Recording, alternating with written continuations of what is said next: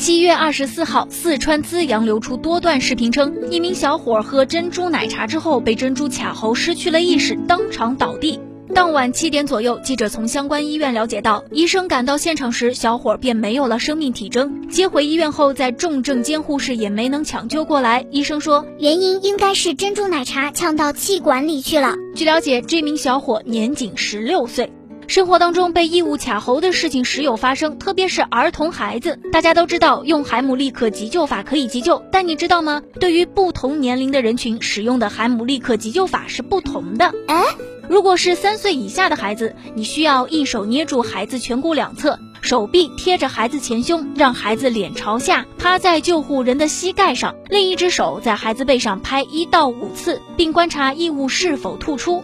对于成年人，需要施救者站在病人的背后，两手臂环绕病人腰部，一手握拳，将拳头的拇指一侧放在病人的胸廓下，另一只手抓住拳头，快速向上重击，压迫病人的腹部，重复该手法直到异物排出。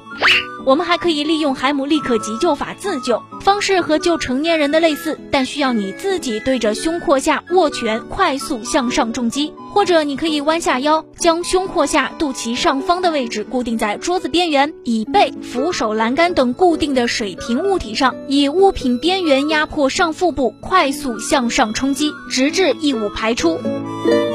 这位小伙的事情被爆出之后呢，有不少的网友都说自己有过被珍珠奶茶呛住的经历。可见异物卡喉，无论是孩子、成人还是老人，都可能会遇到。我们除了掌握海姆立克急救法以外，最重要的还是防患于未然。平时吃东西、喝饮料的时候，一定要慢一点。